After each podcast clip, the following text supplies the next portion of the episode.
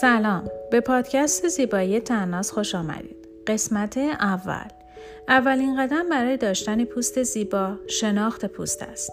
اینکه بدانید پوست صورتتان خشک چرب مختلط و یا نرمال است که بتوانید محصولات و راهکارهای مناسب آن را به کار ببرید. به همین دلیل اولین قسمت را به شناخت انواع پوست اختصاص می دهیم.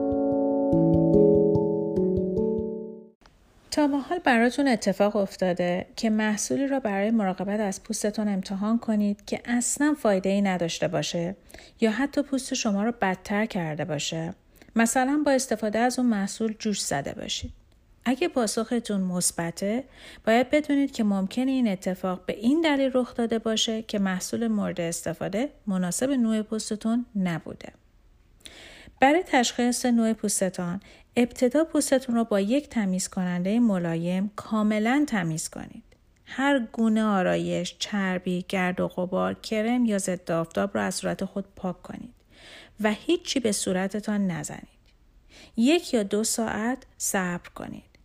بعد از یکی دو ساعت بعد از شستشو به دقت پوست خود را بررسی کنید. آیا پوستتان دچار کشیدگی و خشکی شده؟ احساس نیاز شدید به مرتوب کننده دارید؟ پوستتون قرمز شده و دچار خارش شده؟ آیا این احساس خشکی در تمام نقاط صورتتون هست و یا تنها روی گونه ها یا قسمتی از صورت؟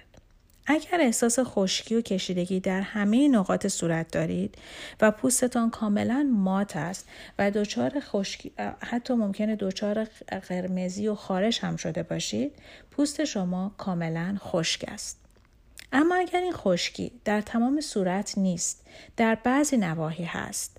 مثلا روی گونه ها در قسمت بیشتر قسمت های صورت این احساس خشکی را می کنید اما به فرض تیزون شما تیزون نقطه تی قسمت پیشونی بینی و چونتون احساس خشکی نداره پوستتان مختلط خشک می باشد.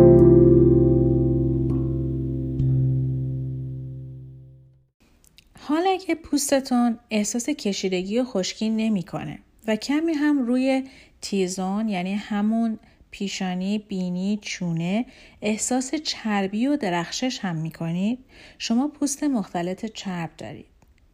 و اگر این احساس چربی و درخشش علاوه بر تیزون یعنی پیشونی، بینی و چونه در گونه ها و بیشتر جاهای صورت به چشم می‌خوره شما پوست کاملا چربی دارید.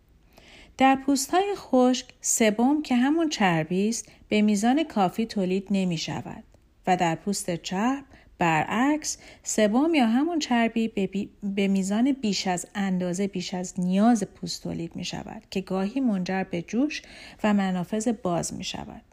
حال اگر سبم یا همون چربی به میزان کافی تولید شود یعنی نه زیاد از حد و نه کم پوست نرمالی خواهید داشت.